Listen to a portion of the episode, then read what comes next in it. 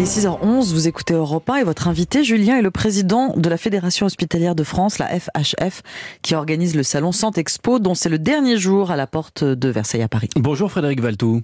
Bonjour. Merci beaucoup d'être en ligne avec nous alors que on le constate tous depuis quelques jours. L'été s'est invité avant l'heure. Ça vaut pour les températures, mais aussi pour nos hôpitaux où les annonces de services qui ferment totalement ou partiellement se multiplient.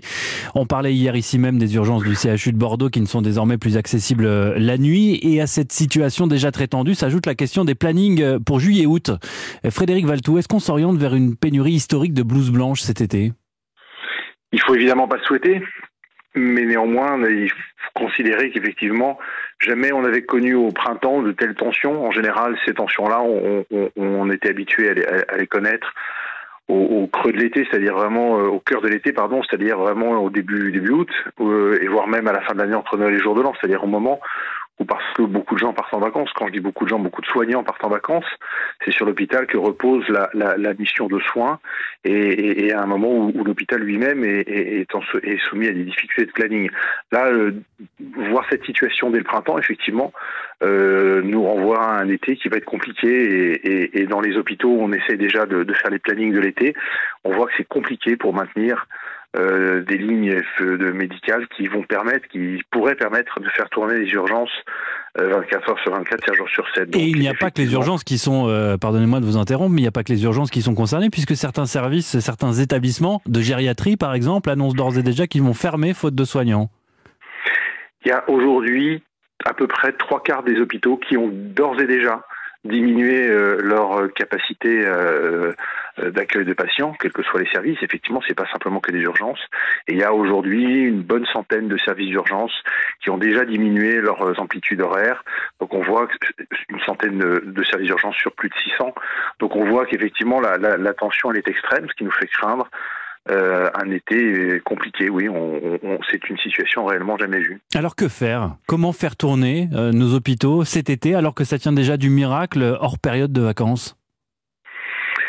Il faudrait que tout le monde, euh, conscient de cette situation, euh, se mette autour de la table. Quand je dis tout le monde, c'est tous les tous les soignants dans, dans, dans, les territoires se mettent autour de la table pour essayer que chacun prenne un peu sa part de, de l'exercice. C'est-à-dire peut-être qu'on voit avec les professionnels de ville comment on peut organiser sur juillet-août l'étalement des vacances de manière à éviter ces périodes de, de creux. On va être obligé euh, cet été de trouver des solutions qui sont euh, des solutions, euh, je vais pas dire de bout de ficelle, mais en tous les cas des solutions inventées, bassin de vie par bassin de vie, pour essayer de, de, passer les moments difficiles sans trop de casse. Voire réquisitionner alors réquisitionner, il faudra peut-être pas aller jusque-là, mais norme, on devrait pouvoir. Et je, je, je, on demande que les agences régionales de santé commencent le travail tout de suite. On est au mois de mai, on a le temps de s'y préparer, à, à, à, voir comment on peut éviter ces moments où euh, on, on, on, concentre les vacances entre les pour les soignants, mais voir plutôt comment on peut étaler les choses. Donc c'est un appel qu'on a lancé nous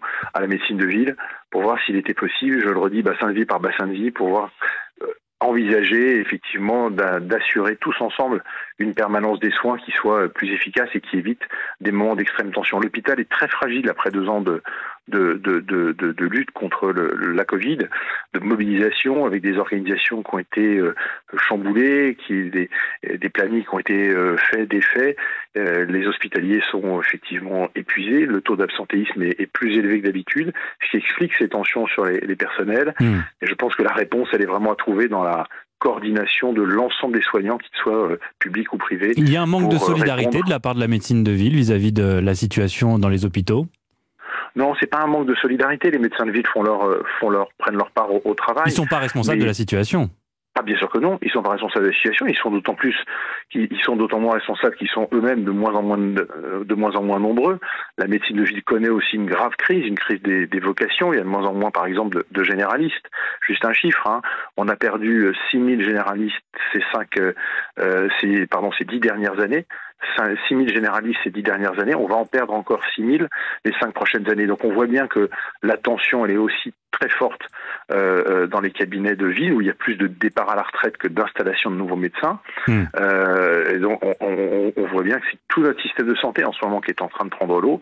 Et donc, il va falloir effectivement passer l'été en se serrant le coude tous ensemble pour faire face. C'est ce qu'on souhaite, nous. Alors, il y a d'autres options qui sont aussi sur la table. Nouvelle majoration des heures supplémentaires, paiement des congés non pris, voire, vous l'avez parlé, réquisition des médecins de ville ou du personnel des cliniques.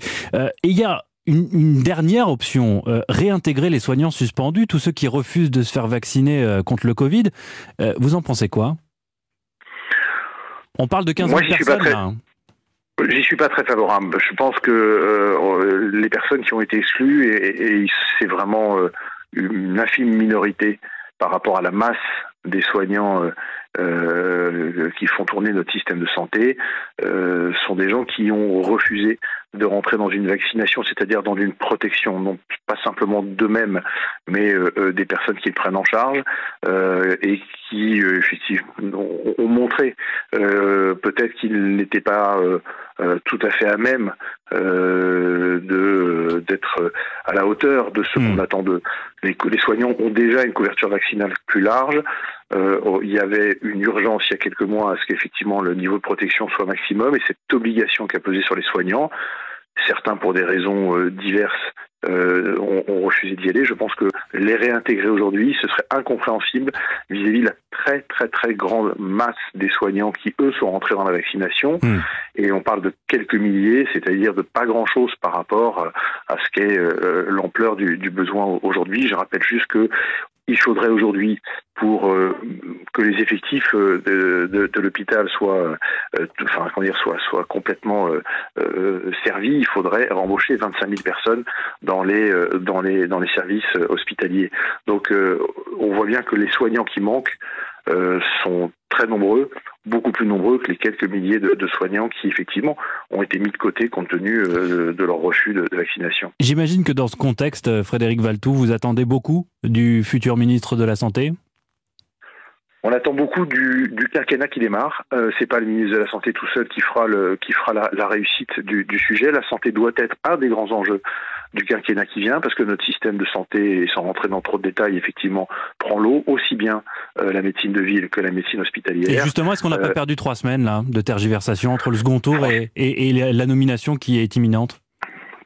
Qui va être important, c'est la manière dont, dès les, premières semaines, c'est-à-dire dès l'été prochain, euh, ce nouvel gouvernement, euh, le président de la République, veille à ce qu'on prenne à bras le corps ce sujet de la santé. Il a annoncé euh, un, grand rendez-vous sur l'accès aux soins, c'est-à-dire mettre autour de la table tous les professionnels pour très vite, dès l'automne, engager un certain nombre de réformes pour permettre de résoudre cette question très difficile de l'accès aux soins hmm. euh, pour les Français. Donc, dès les premières semaines, les signaux qui vont être donnés euh, sont importants. Vous avez effectivement dit euh, parler de revalorisation des salaires, c'est un des sujets. Revalorisation des gardes de nuit, c'est aussi un des sujets. Hmm. Les gardes de nuit, les astreintes sont trop mal payées. Et donc, il y a eu un premier effort financier de fait avec le Ségur de la Santé. Il faut aujourd'hui aller plus loin. Donc, il y a des rendez-vous qui doivent être inscrits dès le début du quinquennat qui sont importants. Eh bien, on jugera sur pièce, Frédéric Valto. On jugera dans les semaines qui viennent l'action du futur gouvernement. Merci beaucoup, euh, Frédéric Valtou, président de la Fédération hospitalière de France, d'avoir répondu à nos questions ce matin. Je vous souhaite une excellente journée.